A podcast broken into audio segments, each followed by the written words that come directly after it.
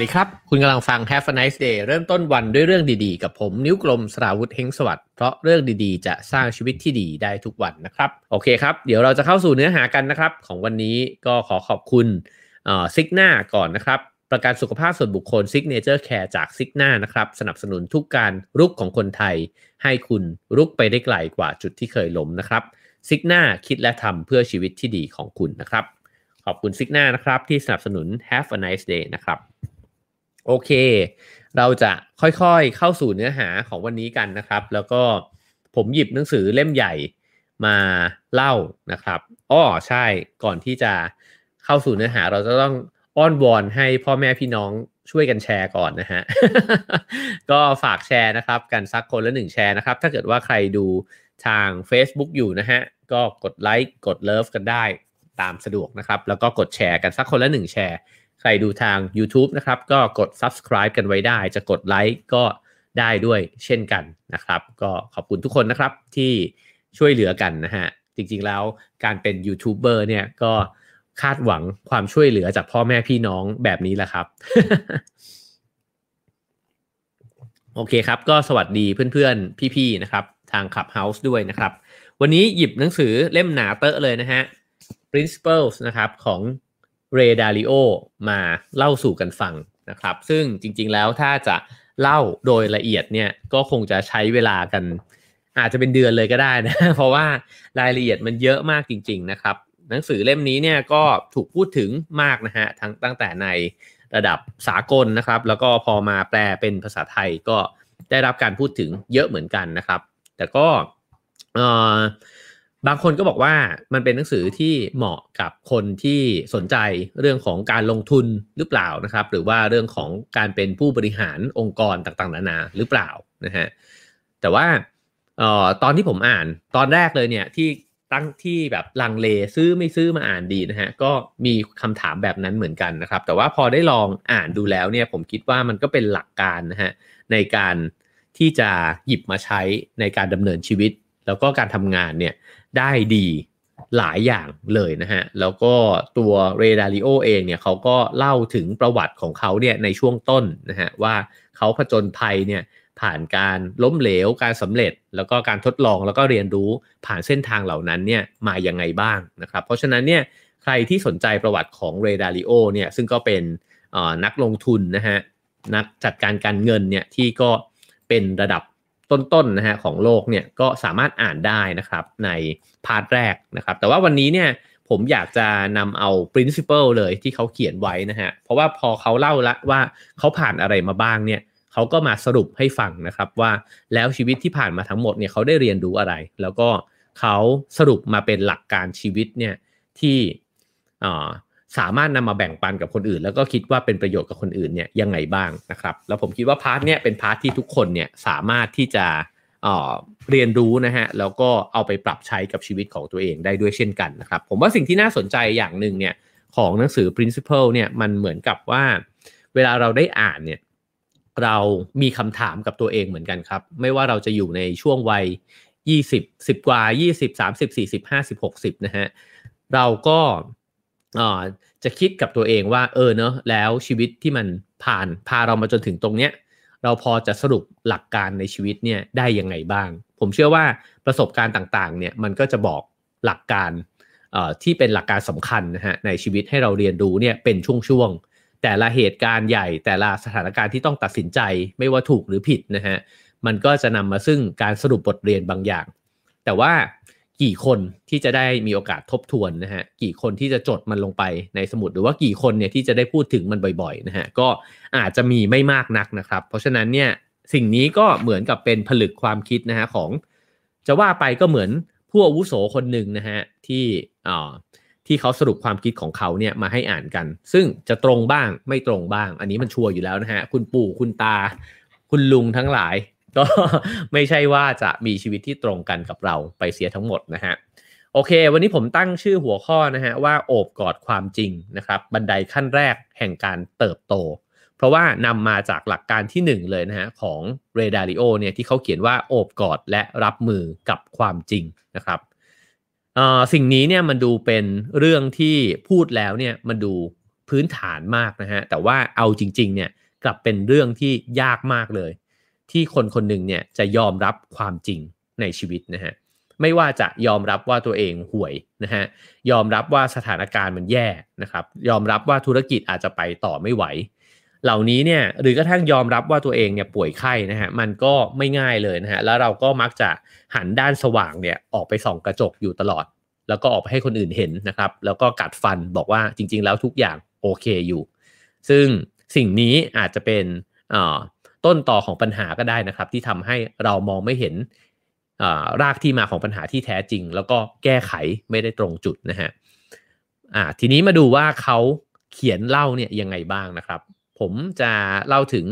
ย่อหน้าแรกให้ฟังเพราะผมคิดว่าอันนี้เป็นจุดตั้งต้นเลย ที่จะทำให้เราเห็นมุมมองในการมองชีวิตของเขานะฮะเขาก็บอกว่าไม่มีอะไรสำคัญไปกว่าไปกว่าการเข้าใจว่ากลไกของความจริงนั้นเนี่ยมันทำงานยังไงนะฮะ แล้วเราจะจัดการกับมันได้ยังไง ก็คือพอเข้าใจกลไกนั้นแล้วเนี่ยเราถึงจะจัดการกับมันได้นะครับ ความจริงที่ว่าเนี่ยมีความจริงหลายระดับ ก็คือความจริงตั้งแต่ความจริงสากลโลก ความจริงของกฎธรรมชาตินะฮะแล้วก็ความจริงที่มันอยู่ในชีวิตของเราด้วยนะครับ แล้วเขาบอกว่าสภาวะจิตใจเนี่ยของคุณเนี่ยก็คือของเราทุกคนนะฮะที่นำเรามาสู่ขั้นตอนต่อไปนี้เนี่ยมันทำให้เราเนี่ยแตกต่างกันอย่างสิ้นเชิง สภาวะจิตใจก็อาจจะอยู่ที่ว่าจิตใจมีความมั่นคงมากน้อยแค่ไหนนะครับ จิตใจสู้หรือเปล่านะฮะหรือว่าจิตใจเนี่ยเป็นคนที่แบบอาจจะยอมแพ้ง่ายนะฮะสิ่งเหล่านี้เนี่ยนำมาซึ่งความแตกต่างในการที่จะเล่นเกมเกมนี้อย่างสิ้นเชิง เพราะเรดาริโอเนี่ยบอกว่าชีวิตของเขาเนี่ยก็เหมือนการเล่นเกม ตัวต่อปริศนานะครับ แล้วปัญหาเนี่ยมันก็คือปริศนา ทำให้ผมเนี่ยจะต้องแก้ไขมันนะฮะแล้วก็การระหว่างที่แก้ไขไปเหล่านั้นเนี่ยไปไปเรื่อยๆเนี่ยก็จะพบกับหลักการในการที่จะช่วยให้แก้ปัญหาเหล่านี้เนี่ยไปได้นะครับ แล้วถ้าเกิดว่าเจอปัญหาในอนาคตอีกเนี่ยมันก็มีโอกาสนะฮะที่จะใช้ไอ้เจ้าเขาเรียกมันว่าอัญมณีนะฮะที่ค้นพบระหว่างทางเนี่ยใช้อัญมณีเหล่านี้เนี่ยไปไขปัญหาเดิมได้ แต่ถ้าเจอปัญหาใหม่ ก็นั่นแปลว่าคุณกำลังจะเจอเกมใหม่อีกแล้วนะฮะ อันนี้เป็นภาพที่เขามองชีวิตตัวเอง แล้วผมคิดว่าภาพนี้เนี่ยอยู่ที่ว่าแต่ละคนเนี่ยมองชีวิตยังไงบางคนเนี่ยเขาก็บอกว่าชีวิตคนเราเนี่ยมันขึ้นอยู่กับสิ่งที่เราอุปมานะฮะบางคนบอกว่าชีวิตคือการเดินทางก็จะเดินทางไปเรื่อยๆนะครับเจอผู้คนใหม่ๆ เรียนรู้ไปนะฮะเรดาริโอเองเปรียบเทียบชีวิตว่าเหมือนการเล่นเกม ต่อตัวต่อนะฮะซึ่งนั่นหมายความว่าไอ้ตัวต่อตอนแรกเนี่ยมันอาจจะไม่เห็นภาพรวมทั้งหมดก็ได้ แต่ต่อไปเรื่อยๆเนี่ยมันจะเจอคำตอบนะฮะและคำตอบที่ได้มา มันก็จะเอาไปใช้ในอนาคตได้ด้วยนะครับ แต่ก็คุณอย่าคิดว่าเกมมันจบ เพราะว่าเกมมันมีด่านถัดไปอยู่เสมอนะฮะแล้วเราก็จะไปต้องต้องไปสะสมตัวต่อเนี่ยมากขึ้นไปอีกเรื่อยๆ จากนั้นเนี่ยมันก็คือการเก็บสะสมหลักการที่จะใช้ต่อไปในชีวิตนะฮะยิ่งสะสมไว้มาก ปัญหาที่เจอเนี่ยมันจะเริ่มซ้ำนะครับ แล้วเราก็อาจจะรับมือมันได้ดีขึ้นเรื่อยๆ เพราะฉะนั้นนี่คือภาพรวมของปัญหาอ่าของวิธีมองชีวิตนะฮะของหนังสือเล่มนี้ก่อนนะครับเขาก็บอกว่าเวลาที่มันเกิดสิ่งใดสิ่งหนึ่งขึ้นเนี่ยมันก็จะมี 2 ทางแยกนะฮะเกิดขึ้นพร้อมกันนั่นก็คือเกิดอารมณ์กับเหตุผลเนี่ยขึ้นพร้อมกันนะครับ แล้วก็ถ้าเกิดว่าสามารถจัดการกับอารมณ์ได้ดีเนี่ยเราก็จะสามารถใช้ตรรกกะต่างๆเนี่ยมาช่วยในการตัดสินใจเนี่ยได้ดีขึ้นนะฮะ มีส่วนหนึ่งที่ผมชอบในสิ่งที่เขาเขียนนะครับเขาก็บอกว่า เวลาที่เจอปัญหาเนี่ยแล้วก็เห็นมันเป็นเกม มันไม่ใช่ว่าระหว่างที่อยู่ในสถานการณ์อย่างนั้นเนี่ยมันไม่ใช่เรื่องเลวร้ายนะคือมันก็รู้สึกแย่ แล้วก็รู้สึกว่ามันไม่ง่ายนะฮะต้องฝ่าคลื่นลมเหล่านี้ไปเนี่ยแต่ว่าเขาก็บอกว่าพอคุณผ่านชีวิตมาถึงระดับหนึ่งเนี่ยคุณจะเข้าใจสิ่งที่นักวิ่งระยะไกลเนี่ยเขารู้กันนะฮะนั่นก็คือความสุข เมื่อวิ่งไปถึงระดับหนึ่ง เขาเรียกว่า runners high นะครับ ก็คือว่าเหมือนกับช่วงเวลาที่ที่มันผ่านความเจ็บปวดมานะฮะ แล้วก็ร่างกายเนี่ยมันมันหลั่งสารแห่งความสุขออกมานะครับ หลังจากนั้นเนี่ยเราก็สามารถที่จะวิ่งในในความเร็วนั้นเนี่ยไปได้ระยะหนึ่งเลยนะฮะ แล้วก็ถ้าเป็นตัวผมเองผมว่ามันมักจะเกิดสิ่งนี้ขึ้นหลังจากที่ผ่านไป 5 กิโล 7 กิโลนะครับ แล้วก็บางครั้งมันก็อยู่ยาวไปจนถึงประมาณเกือบ 20 กิโลเลยนะครับ ไอช่วงไฮเนี่ย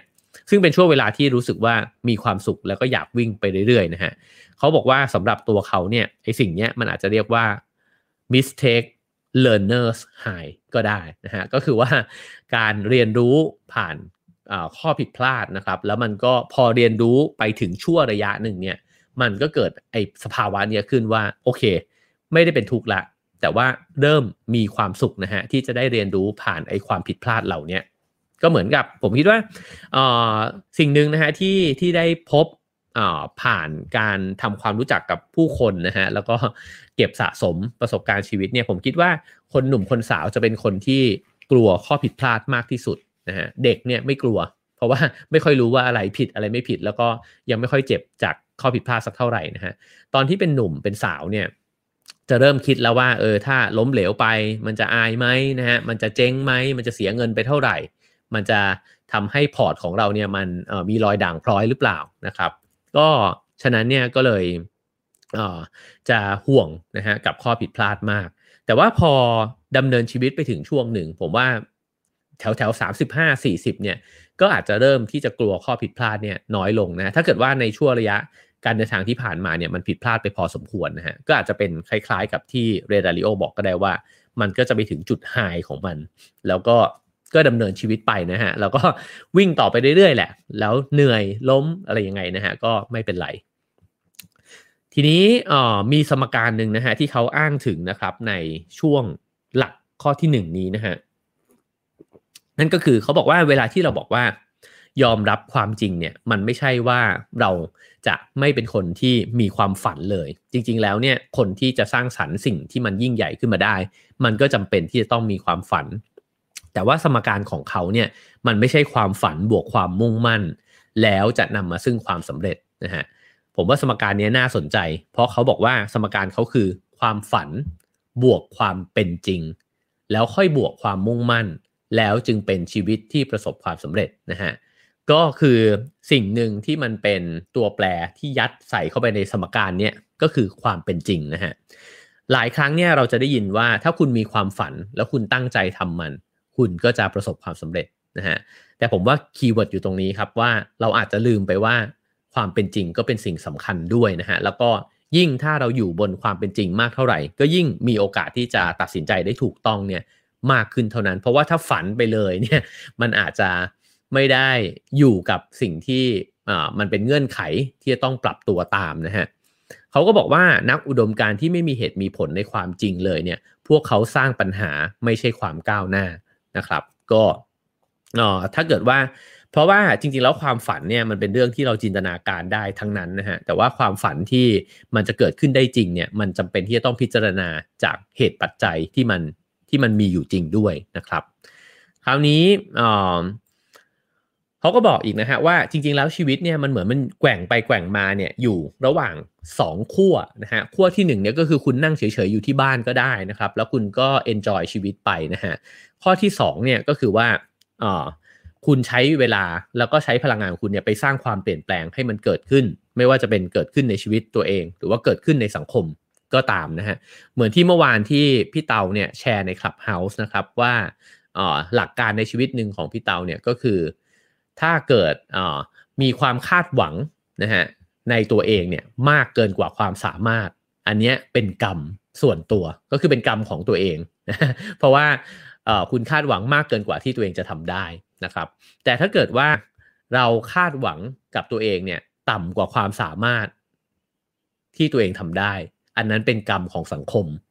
เพราะว่าจริง ๆ แล้วเนี่ยเรามีประโยชน์และสร้างประโยชน์เนี่ยให้กับสังคมเนี่ยได้มากกว่า นะฮะมากกว่าที่เราพยายามอยู่นะครับ อันนี้ก็คล้ายๆกันเลยนะฮะกับที่เรดิโอบอกว่าคุณเนี่ยจะเลือกขั้วใดขั้วหนึ่งก็ได้ คือคุณนั่งเฉยๆไม่ต้องทำอะไรเลย ไม่ต้องสร้างความเปลี่ยนแปลงอะไรเลยก็ได้นะครับ กับคุณจะแกว่งบีขั้วหนึ่งเลยก็ได้ ก็คือว่าพยายามมากๆเลยที่จะสร้างความเปลี่ยนแปลงนะฮะแต่จริงๆแล้วเนี่ย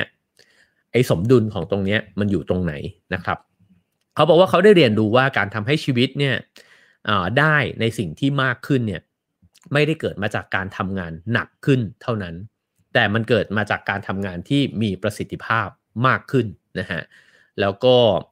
สิ่งสำคัญที่สุดเลยที่ได้เรียนรู้ก็คือ เราไม่สามารถที่จะหลีกหนีความจริงที่ว่านี้ไปได้นะฮะก็คือมีความจริงหลาย ๆ ข้อนะครับ ที่จะค่อยๆ ไล่เรียงไปทีละข้อนะครับ เขาบอกว่าความจริงข้อหนึ่งเนี่ยก็คือว่าอ๋อ ก็คือความจริงข้อหนึ่งเนี่ยคือไอ้เจ้าความจริงเองเนี่ยแหละเป็นรากฐานสำคัญนะฮะในการสร้างผลลัพธ์ที่ดีนะครับ เพราะเพราะว่าการทำงานหนักเนี่ยมันอาจจะไม่ได้มีประสิทธิภาพก็ได้นะครับ ถ้าเกิดว่ามันไม่ได้เริ่มต้นจากเหตุปัจจัยที่มันเป็นความจริงนะฮะเขาบอกว่าคนส่วนใหญ่เนี่ยต่อสู้เพื่อความถูกต้องในเฉพาะมุมมองของตัวเอง เมื่อสิ่งนั้นเนี่ยมันไม่ได้เป็นในสิ่งที่เขาอยากจะให้มันเป็นเนี่ยซึ่งมันก็จะแย่มากนะฮะในความรู้สึกของเขาเนี่ย การทำความเข้าใจ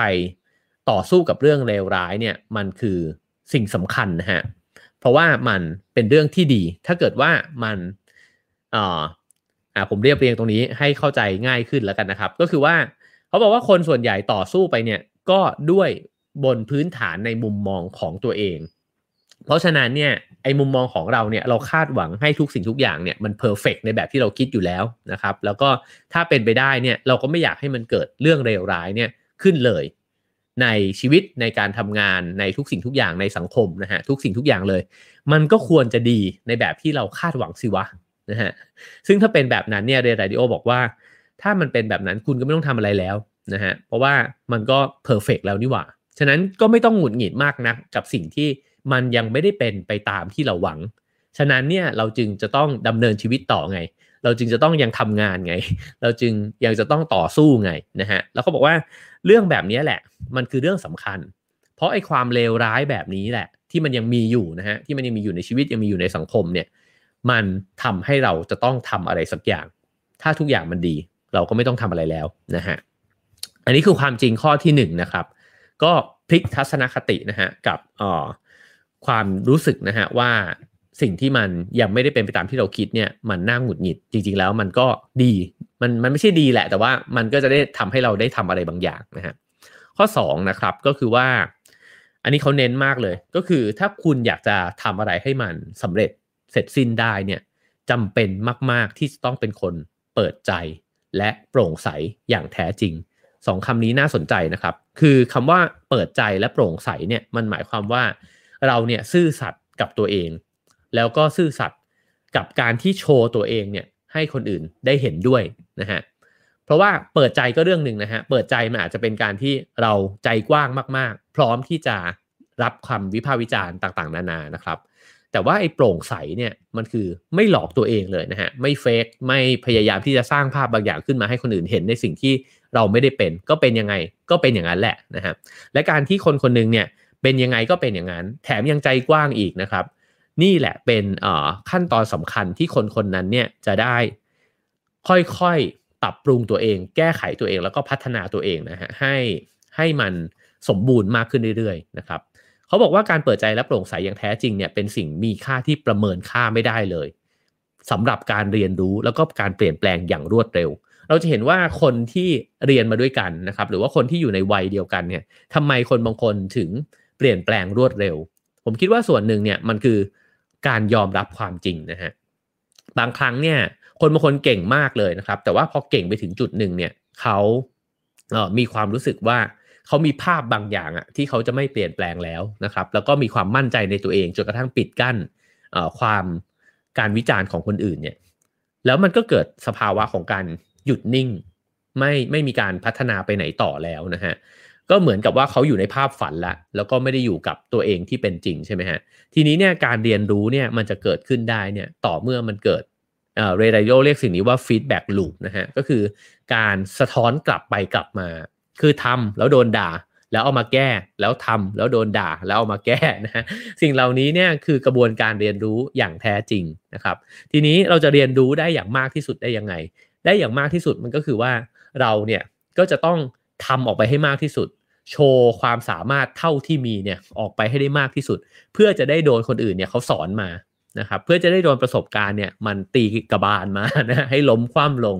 แล้วก็ค่อยๆลุกขึ้นมาใหม่นะฮะแต่ถ้าเกิดว่าเราเป็นคนอันนี้อันนี้เขาเน้นคำว่าเปิดใจแล้วก็ใจกว้างนะฮะเพราะว่าไอการใจกว้างเนี่ยมันเอื้อต่อการเกิดวงจรสะท้อนกลับเนี้ยมากที่สุด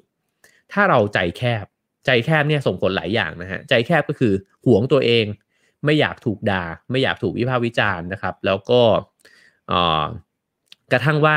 ไม่อยากล้มเหลวด้วย ก็จะไม่ลงมือทำใช่ไหมครับ พอไม่ลงมือทำก็ทำอะไรซ้ำๆทำอะไรซ้ำๆอาจจะเคยสำเร็จนะฮะในสิ่งนั้น แต่สุดท้ายแล้วเนี่ยมันก็หยุดละ พอหยุดเนี่ยเหมือนที่เขาบอกว่าต้นไม้ที่ไม่งอกแล้ว คือต้นไม้ที่รอตายนะฮะก็ถ้าถ้างอกเนี่ยงอกไปแล้วใบหงิกบ้างใบร่วงบ้าง อย่างน้อยมันก็ยังงอกไปเรื่อยๆนะครับ ก็ฉะนั้นเนี่ยการใจกว้างมันจึงจำเป็นมากนะฮะแล้วก็เขาก็บอกว่า พอเราใจกว้างมากขึ้นเท่าไหร่เนี่ยโอกาสที่เราจะหลอกตัวเองเนี่ยก็จะลดลงมากขึ้นเท่านั้น แล้วก็ยิ่งทำให้คนอื่นๆเนี่ยกล้าที่จะให้ความเห็นที่แท้จริงกับคุณเนี่ยมากขึ้นเรื่อยๆ แล้วถ้าใครในนั้นเนี่ยในจำนวนคนที่ให้ความเห็นกับเราเนี่ยเป็นคนที่เชื่อถือได้นะครับ เป็นคนที่ เขามีเรื่องสำคัญจะมาบอกเราจริง ๆ มีคำสอนดีๆเนี่ยจะมาบอกกับเราจริง ๆ เนี่ย เราจะได้เรียนรู้มากมายเลย จากคนเหล่านั้นว่าง่ายๆนะฮะคือจงออกไปโดนด่า แล้วก็มันจะมีคำด่าที่มีค่าเนี่ยอยู่ในอยู่ในจำนวนคำด่ามากมายเหล่านั้นเนี่ยอยู่นะฮะแล้วมันมีค่ามากๆนะครับ แต่สิ่งที่จะเกิดภาวะนี้ขึ้นมาได้ก็คือ คุณจะต้องใจกว้างมากๆนะฮะอันนี้อันนี้ขีดเส้นใต้หลายรอบเพราะว่า คิดว่าสำคัญนะครับ แล้วก็เขาบอกว่ามันเป็นเรื่องธรรมชาติมากเลยที่คุณจะกลัวคำวิพากษ์วิจารณ์เหล่านั้นนะฮะแต่ว่าถ้าเกิดว่าคุณไม่พาตัวเองออกไปจากความกลัวแล้วก็เปิดใจให้กับมันเนี่ย คุณก็จะไม่มีทางที่จะเรียนรู้ได้เลยนะครับ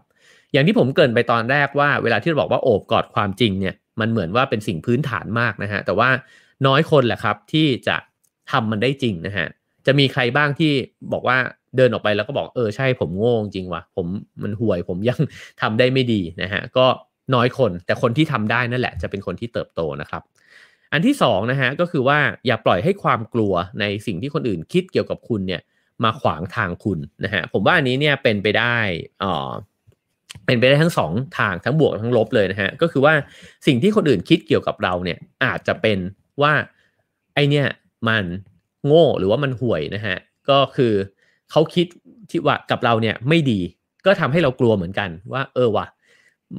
เขายังไม่มั่นใจในตัวเราเลยอะแล้วเราจะไปมั่นใจในตัวเองได้ยังไงนะครับ หรือว่าเฮ้ยมีคนแบบว่าเขาพร้อมจะวิพากษ์วิจารณ์เราเยอะเลยอะถ้าเราทำได้ไม่ดีโดนกระทืบแน่นอนนะฮะเขาบอกว่าถ้าเราเกิดให้เกิดความรู้สึกเนี้ยเราก็จะไม่กล้าทำอะไร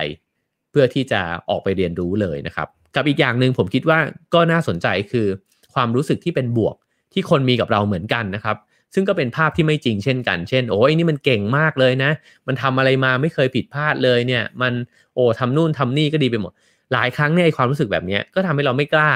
ที่จะทำอะไรเหมือนกันนะครับ หรือว่าคนรักเรามากเกินไป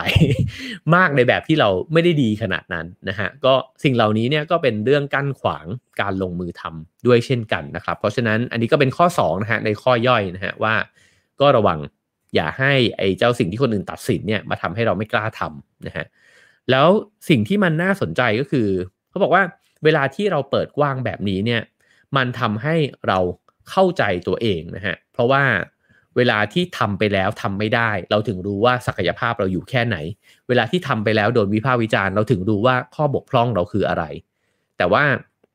สิ่งที่มันดีเพิ่มขึ้นไปอีกก็คือว่าเราไม่ได้เข้าใจแค่ตัวเอง แต่เรายังเข้าใจคนอื่นด้วยนะฮะว่าคนอื่นเขาคิดแบบนั้น เวลาที่ทำอะไรบางอย่างไปถึงได้รู้ว่าอ๋อเขาคิดกับเรื่องนี้แบบนี้นะฮะฉะนั้นไอกระบวนการเรียนรู้เนี่ยมันจึงไม่ได้เป็นกระกระบวนการเรียนรู้ภายในเท่านั้น แต่มันเป็นกระบวนการเรียนรู้ภายนอกเนี่ยควบคู่ไปพร้อมกันด้วยนะครับ เพราะฉะนั้นคนที่เปิดกว้างเปิดใจเนี่ยแล้วลงมือทำจะได้เรียนรู้มากกว่าคนอื่นนะฮะ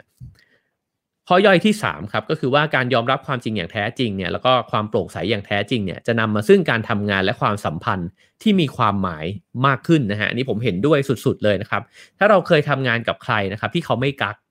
ก็คือ ก็ทำงานกันแบบว่าเป็นมนุษย์มนุษย์อะแล้วก็โง่โง่ผิดพลาดไปด้วยกันนะฮะเราจะรู้สึกเลยว่ามันสนุก แล้วก็เราไม่เกรงกันทั้งคู่นะฮะแต่ถ้าทำงานไปแล้วมันมีความรู้สึกว่าเก๊กๆกันอยู่อะแล้วก็มีความรู้สึกเหมือนกับออไอ้เจ้าคนหนึ่งก็ดูดูเก่งเสียเหลือเกิน ดูแบบว่า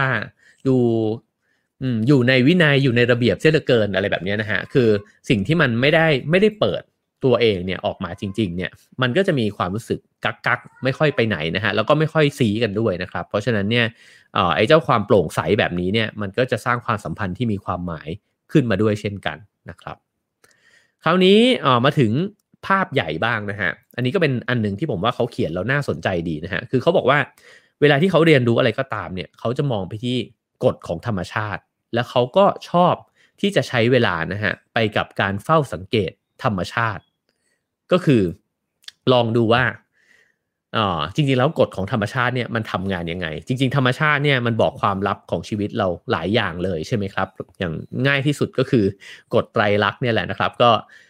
ทุกสิ่งทุกอย่างล้วนแล้วแต่เปลี่ยนแปลงนะครับ สิ่งที่มันเคยมีอยู่มันอาจจะต้นไม้ใหญ่มันอาจจะอาจจะล้มลงในวันหนึ่งนะฮะสุดท้ายสิ่งที่มันเคยสวยงามมันก็จะกัดกร่อนหายไปนะครับ ก็สิ่งเหล่านี้หรือฤดูกาลต่างๆนะครับ ตอนนี้มัน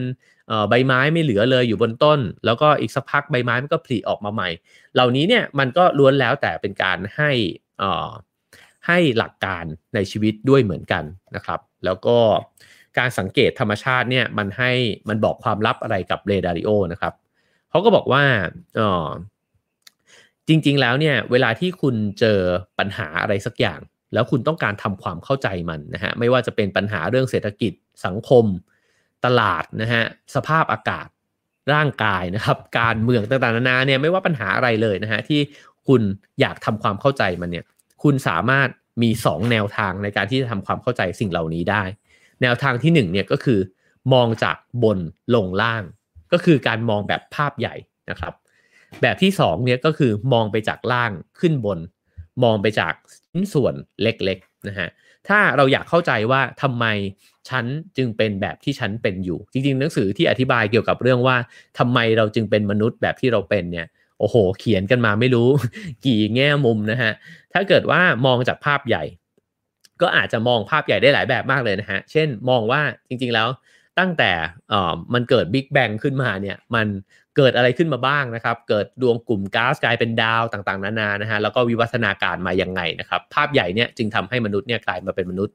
ถ้ามองอ่าใกล้ขึ้นมาหน่อยก็เออทำไมฉันถึงเป็นฉันอย่างทุกวันนี้ อากาศต่างๆ นานาอาหารที่กินนะฮะสิ่งต่างๆ นานาเนี่ยมันกลายมันทำให้เราเนี่ยกลายมาเป็นเราได้ยังไง มองในสังคมก็เป็นก็ได้อีกแบบหนึ่งนะฮะเรียนอะไรมาสังคมหล่อหลอมอะไรมา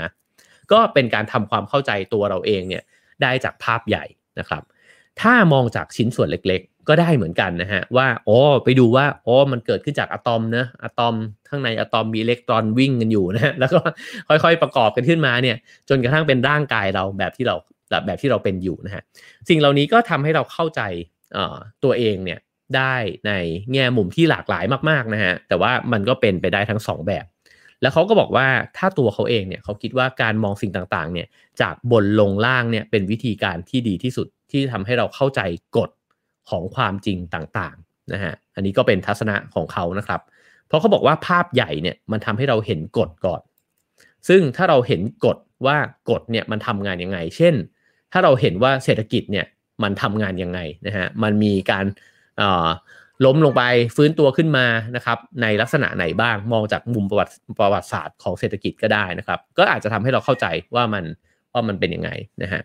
แล้วก็หลังจากนั้นเนี่ยการที่เราจะตัดสินใจในภาพย่อยเนี่ยเราค่อยเช็คขึ้นไป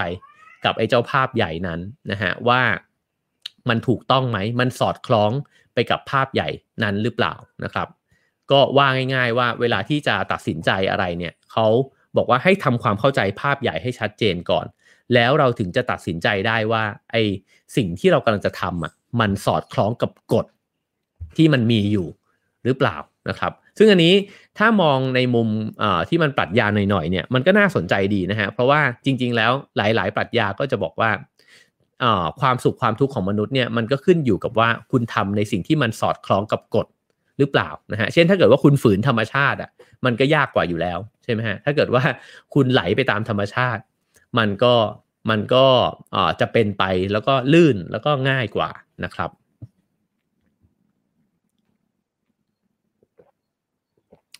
ซึ่งเขาบอกว่าธรรมชาติของมนุษย์เนี่ยมันก็อยู่ใน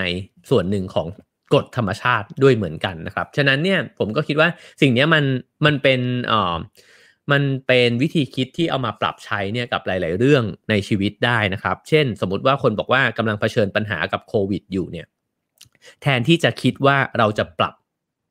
วิธีการทำงานหรือว่าธุรกิจของเรายังไงเท่านั้นเนี่ยนะฮะ ถ้าเกิดว่าเราสามารถทำความเข้าใจภาพใหญ่ได้ก่อน ว่ามันกำลังเกิดอะไรขึ้นบ้าง มันมีเหตุปัจจัยอะไรเกิดขึ้นบ้างใช่ไหมครับ แล้วก็ในอนาคตเนี่ยมันมีการคาดการณ์ยังไงบ้าง ว่าหลังจากโควิด หรือโควิด มันจะคลี่คลายเมื่อไหร่อะไรธุรกิจแบบไหนมันจะกลับมาก่อนธุรกิจแบบไหน มันจะกลับมาหลังสุดอะไรแบบนี้ถ้าเกิดเห็นสิ่งนั้นเนี่ยมันจึงนำมาซึ่งการตัดสินใจที่สอดคล้องกับภาพใหญ่ได้นะครับ ผมคิดว่านี่คือนี่คือความหมายที่ เขาพยายามจะทำให้เห็นนะฮะว่าเออแต่หลายครั้งเราไม่ได้มีหลักการในการคิดขนาดนั้น แล้วเราก็จะมองปัญหาเฉพาะหน้า แล้วบางครั้งเราก็มองปัญหาในสเกลเล็กของเราเท่านั้น โดยที่เราก็ไม่ได้สนใจหรอกว่าความเป็นจริงตอนนี้ของโลกของสังคมเนี่ยมันเป็นยังไงอยู่นะครับคราวนี้มาดูในข้อย่อยนะฮะในเรื่องของไอ้เจ้ากฎธรรมชาติเนี่ย เขาบอกว่ามีเรื่องหนึ่งที่มันก็สำคัญก็คือว่าอย่าไปยึดติดกับมุมมองของคุณเองว่าสิ่งต่างๆเนี่ยมันควรจะเป็นยังไง เพราะคุณจะพลาดการเรียนรู้ว่าจริง ๆ แล้วสิ่งเหล่านั้นเป็นยังไง อันนี้คมมากเลยนะฮะก็คือจริง ๆ แล้วเนี่ยเรามักจะมองสิ่งต่างๆเนี่ยโดยความคาดหวังของเราเสมอว่ามันน่าจะเป็นอย่างนั้นสิ มันน่าจะเป็นอย่างนี้สิ แต่ก่อนที่จะไปถึงไอ้มันน่าจะเป็นยังไงเนี่ย มันน่าจะดูก่อนว่ามันเป็นยังไงอยู่ นะฮะแล้วก็ไอสิ่งที่มันเป็นยังไงอยู่เนี่ยมันอาจจะสอนเราได้มากกว่าไอความคาดหวังของเราก็ได้ แล้วผมว่าเราใช้ชีวิตส่วนใหญ่เนี่ยอยู่กับการที่เริ่มต้นนะฮะจากการบอกว่า เออทำไมมันไม่เป็นอย่างนั้นวะนะครับซึ่งมันอาจจะไม่นำไปสู่การแก้ปัญหาอะไรเลยก็ได้นะฮะเพราะว่าเรายังไม่เข้าใจจริง ๆ เลยว่า แล้วที่มันเป็นอย่างนั้นเนี่ยเพราะว่าอะไรนะฮะซึ่งถ้าเข้าใจแล้วไม่ได้หมายความว่าไม่แก้นะฮะก็ควรจะแก้แต่แก้จากความเข้าใจอาจจะนำไปสู่ผลลัพธ์ที่ดีกว่านะครับ ทีนี้เขาก็บอกว่าเวลาที่เขาสังเกตธรรมชาติเนี่ยแล้วก็หรืออสังเกตการกระทำของคนนะฮะแล้วเขามองว่ามันผิดเนี่ยเขาก็พยายามจะบอกว่าเขาเนี่ยคิดผิดนะฮะผมเนี่ยเป็นคนที่คิดผิด แล้วหาเหตุผลว่าทำไมธรรมชาติถึงเป็นแบบนั้น อันนี้น่าสนใจมาก เพราะมันกลับด้านกันกับที่เมื่อกี้ผมบอกไปว่าโดยปกติเนี่ยมนุษย์เราเวลาเห็นเรื่องขัดใจอะเราจะถามว่าทำไมสิ่งนั้นไม่เป็นแบบที่กูคิดวะนะฮะแต่เนี้ยเขากลับด้านเลย เวลาเขาบอกว่าถ้าเขามีความคาดหวังที่มันขัดแย้งกับสิ่งที่มันเป็นจริงอยู่ตรงหน้าเนี่ยเขาจะบอกตัวเองว่าเราคิดผิดวะแล้วสำรวจทันทีเลยว่าทำไมระบบนั้นเนี่ยมันถึงเป็นแบบนั้นอยู่นะฮะก็อันนี้ก็ใช้ได้กับหลาย ๆ อย่างด้วยเช่นกันนะฮะซึ่ง ไอประโยคถัดไปเนี่ยเป็นประโยคสำคัญนะฮะเพราะว่าธรรมชาติเนี่ยทำสิ่งต่างๆ ให้ภาพรวมทั้งหมดมันลงตัวที่สุด มันไม่เคยดำรงอยู่เพื่อสิ่งใดสิ่งหนึ่งนะครับ ธรรมชาติจะไม่ได้ปรับตัวเองเนี่ยเพื่อให้นกบางชนิดเนี่ยมันสามารถสืบพันธุ์ได้ใช่ไหมครับ แต่ธรรมชาติมันต้องดูแลระบบเนี่ยทั้งหมดเลยอะ่ะแล้วสิ่งมีชีวิตต่างๆเนี่ยมันก็ต้องปรับตัวของมันไป ให้กลมกลืนกัน แล้วก็สอดคล้องกันเป็นหนึ่งเดียวเนี่ย กับธรรมชาติ ทีนี้เนี่ยพอมาดูเรื่องกฎต่างๆนะฮะเอาแค่ในออฟฟิศก่อนก็ได้นะครับ สมมติเราไม่เข้าใจว่าเอ้ยทำไมออฟฟิศมันถึงมีระบบนี้วะทำไมจะต้องสั่งให้ฉันเนี่ยทำไอ้สิ่งเนี้ยนะฮะไม่รู้หลายคนอาจจะหงุดหงิดกับอะไรบางอย่างนะครับ แต่ว่าไอ้สิ่งนั้นมันไม่ได้เกิดขึ้นมาเนี่ยเพื่อให้เราพอใจ มันเกิดขึ้นมาเพื่อประคองออฟฟิศทั้งออฟฟิศเนี่ยให้มันลันไปได้นะครับ ซึ่งไม่ได้หมายความว่ามันไม่ควรแก้นะฮะ แต่ถ้ามันจะแก้มันก็ต้องดูผลกระทบของการที่จะแก้สิ่งนั้น ซึ่งมันจะไปกระทบอีกหลายอย่างในระบบด้วยเช่นกัน ผมว่าสิ่งนี้เอามามองได้กับสารพัดสิ่งเลยนะฮะความสัมพันธ์ในครอบครัว ความสัมพันธ์ในสังคมนะฮะเรื่องของการเมืองเรื่องของเศรษฐกิจทั้งหลายเนี่ยมันล้วนแล้วแต่คิดแบบนี้ได้ด้วยกันทั้งนั้นเลยนะฮะว่าทำไมมันถึงไม่เป็นอย่างที่เราคิด ก็เพราะว่ามันพยุงทั้งระบบอยู่นะฮะแล้วถ้าเราเข้าใจสิ่งนี้เราอาจจะเปลี่ยนมันได้ ได้อย่างมีศักยภาพมากขึ้นนะครับ แล้วเขาก็บอกนะฮะว่าคนส่วนใหญ่เนี่ยเรียกสิ่งต่างๆ ว่าสิ่งไม่ดีเนี่ยมันไม่ดีสำหรับเขานะครับ โดยที่อาจจะลืมคิดไปก็ได้ว่ามันอาจจะยังดีนะฮะสำหรับธรรมชาติสำหรับภาพใหญ่นะครับ อยู่ได้อยู่ก็ได้นะครับอะอันนี้ก็เป็นเอ่อเป็นภาพหนึ่งนะครับที่คิดว่า เป็นหลักการนะฮะของชีวิตของเขาเลยนะฮะที่น่าจะทำให้เราได้ฉุกคิดมากขึ้นเหมือนกันว่า เวลาที่เรามองปัญหาเนี่ยถอยออกมาแล้วก็มองดูระบบทั้งระบบก่อนนะครับ แล้วก็สุดท้ายเราเราก็จะแก้ปัญหาแบบที่เรายังคล่องใจอยู่เนี่ยแหละ แต่แก้โดยที่เข้าใจระบบมากขึ้น คราวนี้มาพูดถึงเรื่องวิวัฒนาการบ้างนะฮะพอพูดถึงธรรมชาติเมื่อกี้พูดถึงกฎใหญ่ไปแล้วนะฮะทีนี้ก็เป็นกฎที่สำคัญอีกอันหนึ่งก็คือว่า ธรรมชาติมันดำเนินมาจนถึงทุกวันนี้เนี่ยมันไม่มีอะไรอยู่นิ่งเลยนะฮะแล้วก็เรากลายมาเป็นเราอย่างทุกวันนี้เป็นโฮโมเซเปียนแบบทุกวันนี้เนี่ยก็เพราะเราเปลี่ยนแปลง แล้วก็วิวัฒนาการมาเรื่อยๆใช่ไหมครับบรรพบุรุษเราวิวัฒนาการมาตั้งแต่เซลล์เดียวนะจนกระทั่งมานั่งคุยกันอยู่แบบนี้นะครับ วิวัฒนาการเนี่ยมันก็เลยเป็นพลังนะฮะที่ยิ่งใหญ่มากเลยของจักรวาลนะครับ แล้วเขาก็บอกว่ามันเป็นสิ่งเดียวเลยที่ถาวร แล้วก็ขับเคลื่อนทุกอย่างอยู่นะฮะทีนี้เนี่ยไอ้เจ้าวิวัฒนาการเนี่ยมันสำคัญยังไงสำหรับตัวเรานะครับเขาก็บอกว่ามันเป็นกระบวนการในการปรับตัวเนี่ยที่ทำให้หลาย ๆ สิ่งหลาย ๆ อย่างเนี่ยมันดีขึ้นนะฮะผมคิดว่า จริง ๆ แล้วเนี่ยอาจจะเติมคำอีกสักนิดหนึ่งสำหรับผมผมคิดว่าเราปรับตัวไปเนี่ยก็เพื่อมีชีวิตรอดนะฮะดีขึ้นหรือเปล่า จริง ๆ ไม่แน่ใจนะครับ แต่ว่ามันปรับเพื่อที่จะยังรอดต่อไปในบริบทที่มันเปลี่ยนนะฮะโลกมันเปลี่ยนแล้วเราจะปรับหรือเราจะไม่ปรับนะครับ ก็เขาบอกว่าคุณลองคิดดูก็ได้นะฮะว่าสิ่งที่มันอยู่รอดเนี่ยมันก็คือสิ่งที่ยังมีประโยชน์อยู่นะครับกับกับโลกทุกวันนี้นะฮะแล้วก็ลองจินตนาการไปถึงผลิตภัณฑ์ บริษัทบุคคลที่คุณเคยรู้จัก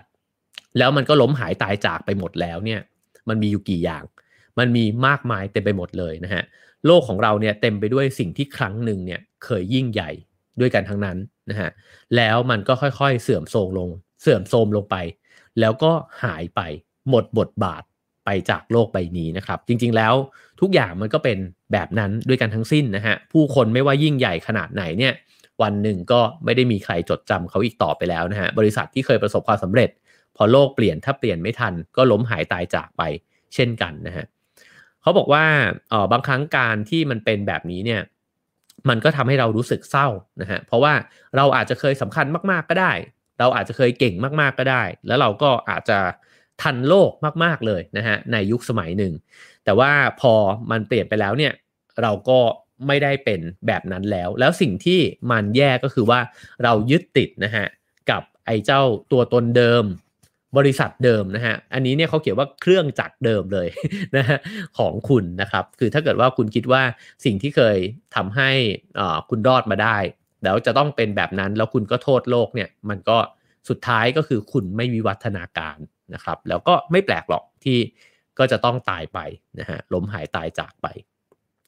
สิ่งที่มันสำคัญนะฮะเขาบอกว่ากุญแจสำคัญเลยเนี่ยของการวิวัฒนาการเนี่ยมันคือความล้มเหลวนะฮะคืออันนี้กลับไปในเรื่องของการเปิดใจเรียนรู้นะฮะแล้วก็โดนด่าเนี่ยนะครับก็คือว่าล้มเหลวไปแล้วก็เรียนรู้จากมัน แล้วก็พัฒนาให้เร็วที่สุดนะครับ สิ่งนี้เองเนี่ยแหละที่จะทำให้อยู่รอด เพราะว่าทุกครั้งที่ล้มเหลวไปก็คือ เรากำลังหาคำตอบของวิวัฒนาการครั้งใหม่ของเรานะครับ เขาบอกว่าวิวัฒนาการคือความสำเร็จที่ยิ่งใหญ่ที่สุดในชีวิตนะครับ แล้วก็คือรางวัลที่ยิ่งใหญ่ที่สุดเลยนะฮะการที่ระบบของธรรมชาติเนี่ยมันสามารถอยู่ได้นะฮะก็เพราะว่าทุกสิ่งทุกอย่างมันกำลังวิวัฒน์ไปนะฮะคือ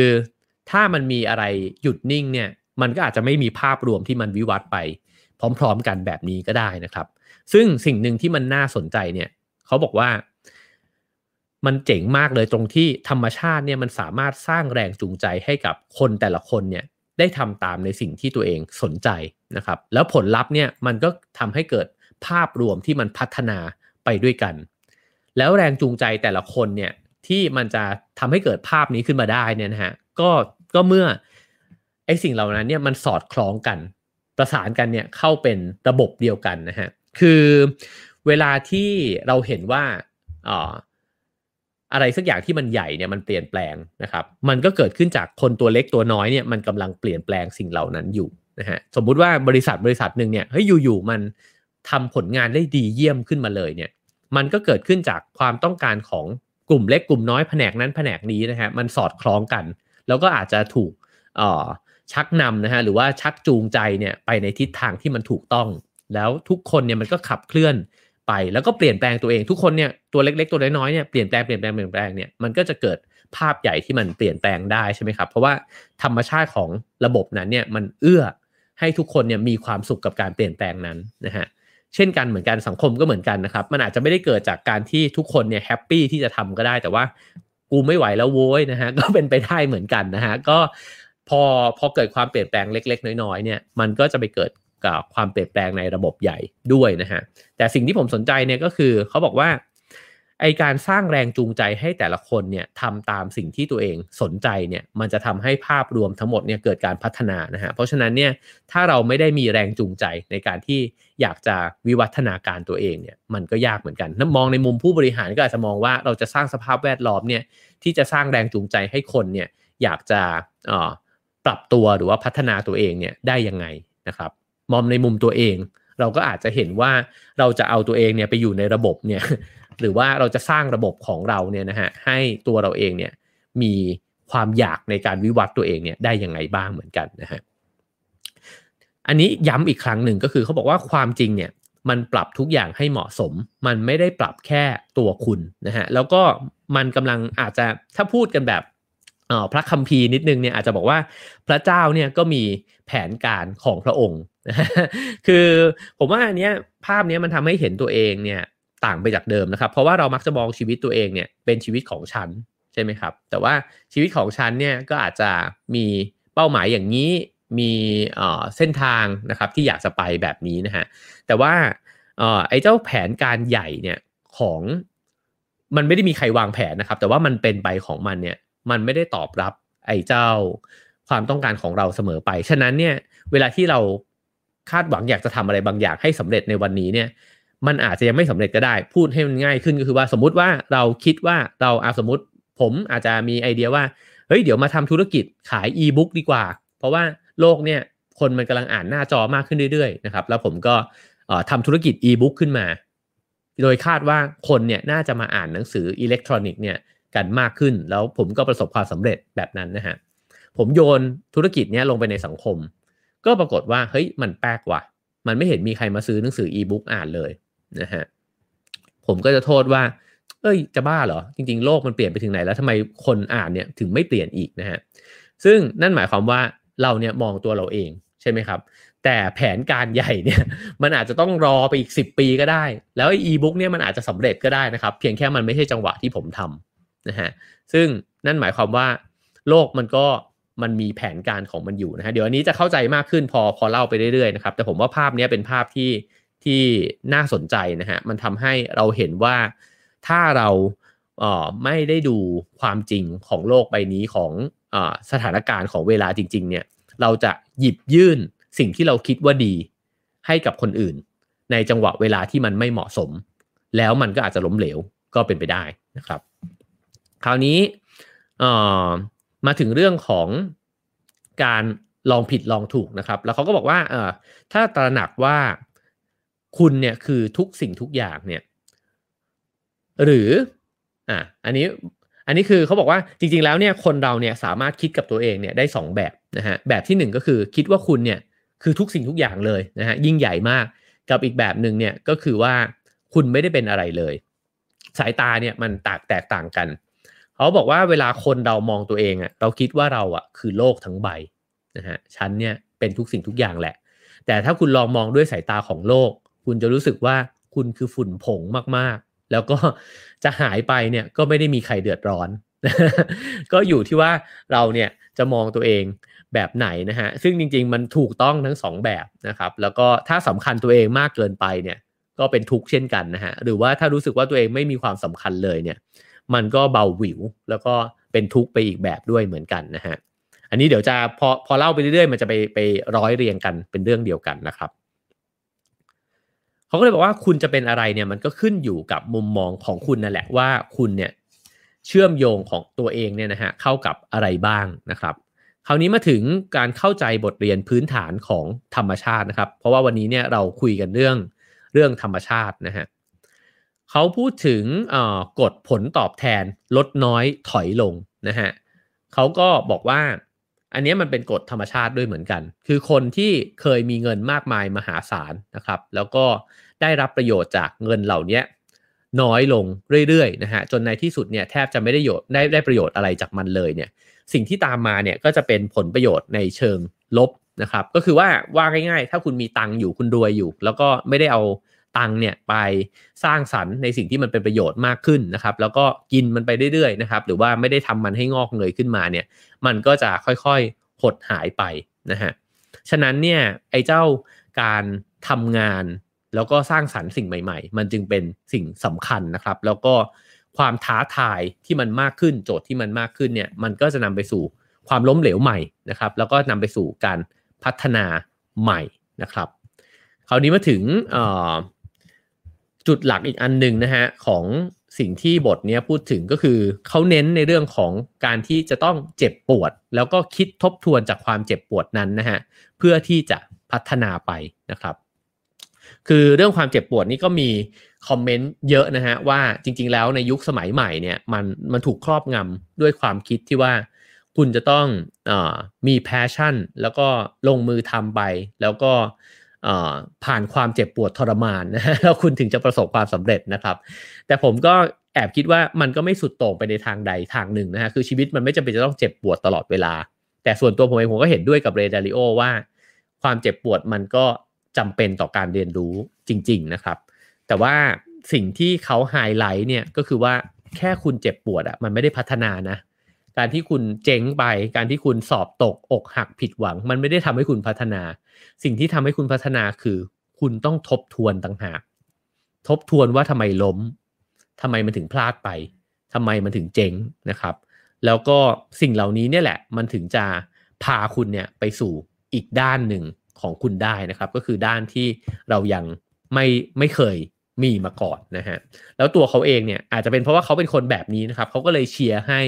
ต้องฝันให้ใหญ่ขึ้นเรื่อยๆนะครับ แล้วก็ตั้งโจทย์ที่ท้าทายกับชีวิตมากขึ้นเรื่อยๆ แล้วก็เจอความล้มเหลวที่ใหญ่ขึ้นเรื่อยๆด้วย เพราะว่าความล้มเหลวที่ใหญ่เนี่ยจะให้บทเรียนที่ใหญ่ขึ้นนะฮะ แล้วก็บทเรียนที่ใหญ่ขึ้นมันถึงจะนำไปสู่ความสำเร็จที่ใหญ่ขึ้นได้นะครับ เขาบอกว่าคุณภาพชีวิตของคุณเนี่ยขึ้นอยู่กับตัวเลือกที่คุณเลือกทำในช่วงเวลาที่เจ็บปวดเหล่านั้น อันนี้น่าสนใจนะครับ ทุกคนล้วนเจ็บปวดทั้งสิ้นนะฮะ แต่คนแต่ละคนที่เจ็บปวดเลือกไม่เหมือนกัน ถ้าปรับตัวได้ดี คุณก็จะยิ่งเติบโตนะฮะ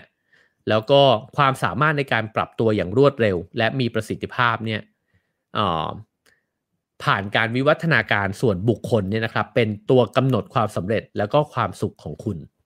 อันนี้ผมขีดเส้นใต้และให้ดาวไว้เลยนะฮะ ก็คือจริงๆ ในช่วงเวลาที่เจ็บปวด เราตัดสินใจยังไงต่อ นะครับ ก็มีคนที่เจ็บปวดแล้วก็เข็ดกลัว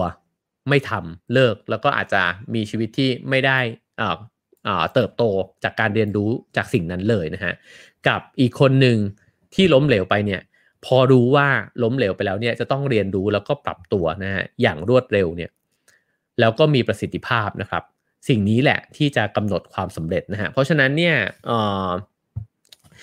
มันวัดกันว่าง่ายๆนะฮะ มันวัดกันที่การปรับตัว มันไม่ได้วัดกันว่าคุณไม่เคยล้มเหลวเลย คุณอาจจะสำเร็จมาสิบครั้งนะฮะ ก็ไม่ได้วัดว่าคุณจะมีชีวิตที่ที่ดีหรือว่ามีความสุขหรือว่า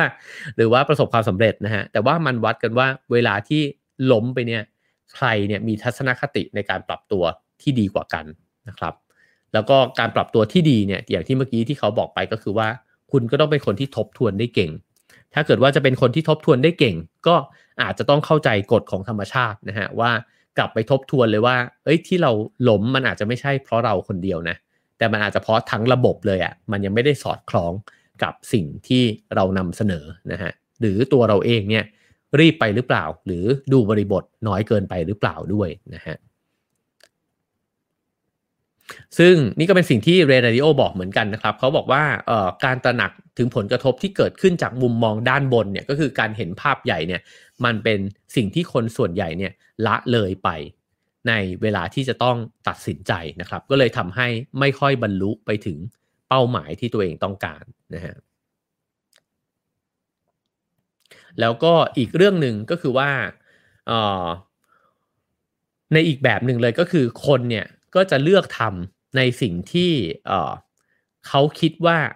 จะไม่พลาดนะฮะก็เลยทำให้ไม่ได้ในสิ่งที่ต้องการ อย่างแท้จริงด้วยเหมือนกันนะฮะก็คือว่าพอกลัวมากแล้วก็กลัวที่จะล้มเหลวก็จะไม่ทำนะฮะก็ก็จะไม่ได้ในสิ่งที่ตัวเองอยากได้ แล้วก็ไม่ได้เรียนรู้ด้วยเหมือนกันนะฮะทีนี้เราจะไปถึงจุดนั้นได้ยังไงนะฮะเขาก็บอกว่าคุณก็ต้องยอมรับความจริงข้อนี้ก่อนนะฮะว่าคุณเนี่ยจะต้องเป็นเจ้าของผลลัพธ์ของตัวเอง คือไม่ว่าจะตัดสินใจทำอะไรไปเนี่ยก็ต้องรับทั้งดีชั่วที่มันจะเกิดขึ้น ซึ่งถ้าทำได้เนี่ยนั่นแปลว่าคุณกำลังจะเข้าสู่กระบวนการ เรียนรู้แล้วนะครับ แล้วก็ชีวิตมันไม่ได้มอบในสิ่งที่คุณชอบมาให้ตลอดเวลานะครับ มันก็จะมอบในสิ่งที่แย่เนี่ยมาด้วยนะฮะแต่ว่าถ้าเกิดว่ายอมรับแล้ว ก็นั่นแหละก็จะได้จะได้จะได้ผมว่าอย่างแรกเลยก็คือจะได้ทำนะฮะถ้าเกิดว่าเราไม่เห็นว่าเราเป็นเจ้าของผลลัพธ์ของตัวเองเนี่ย เราก็จะโทษนู่นโทษนี่แล้วก็ยังไม่ทำอยู่ตั้งแต่แรกเลยนะครับ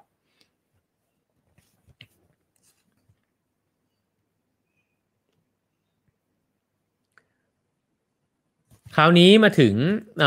จุดที่จะมองว่าแล้วทำยังไงอะเราถึงจะทำในสิ่งที่เราคาดหวังเนี่ยให้มันสำเร็จได้นะฮะเขาก็บอกว่าจริงๆเนี่ยเราเนี่ยจะทำอะไรให้สำเร็จมันอาจจะเหมือนกับการที่เราจะทำอะไรสักอย่างออกมานะฮะคุณเนี่ยไม่ได้ทำได้ด้วยน้ำมือของคุณเองอะแต่มันต้องการเครื่องจักรนะฮะในการทำงาน แล้วอันมันอาจจะต้องการเครื่องจักรขนาดใหญ่เลย ก็เป็นไปได้นะครับ คือนั่นหมายความว่าคุณจะต้องร่วมมือเนี่ยกับผู้คนเนี่ยอีกเป็นจำนวนมากนะฮะฉะนั้นเนี่ยการที่หาคนที่ใช่มาอยู่ในตำแหน่งที่เหมาะสมนะฮะก็ put the right man uh, in the right job เนี่ยนะฮะก็ก็เป็นเป็นเรื่องสำคัญมากนะครับ คือคุณจะต้อง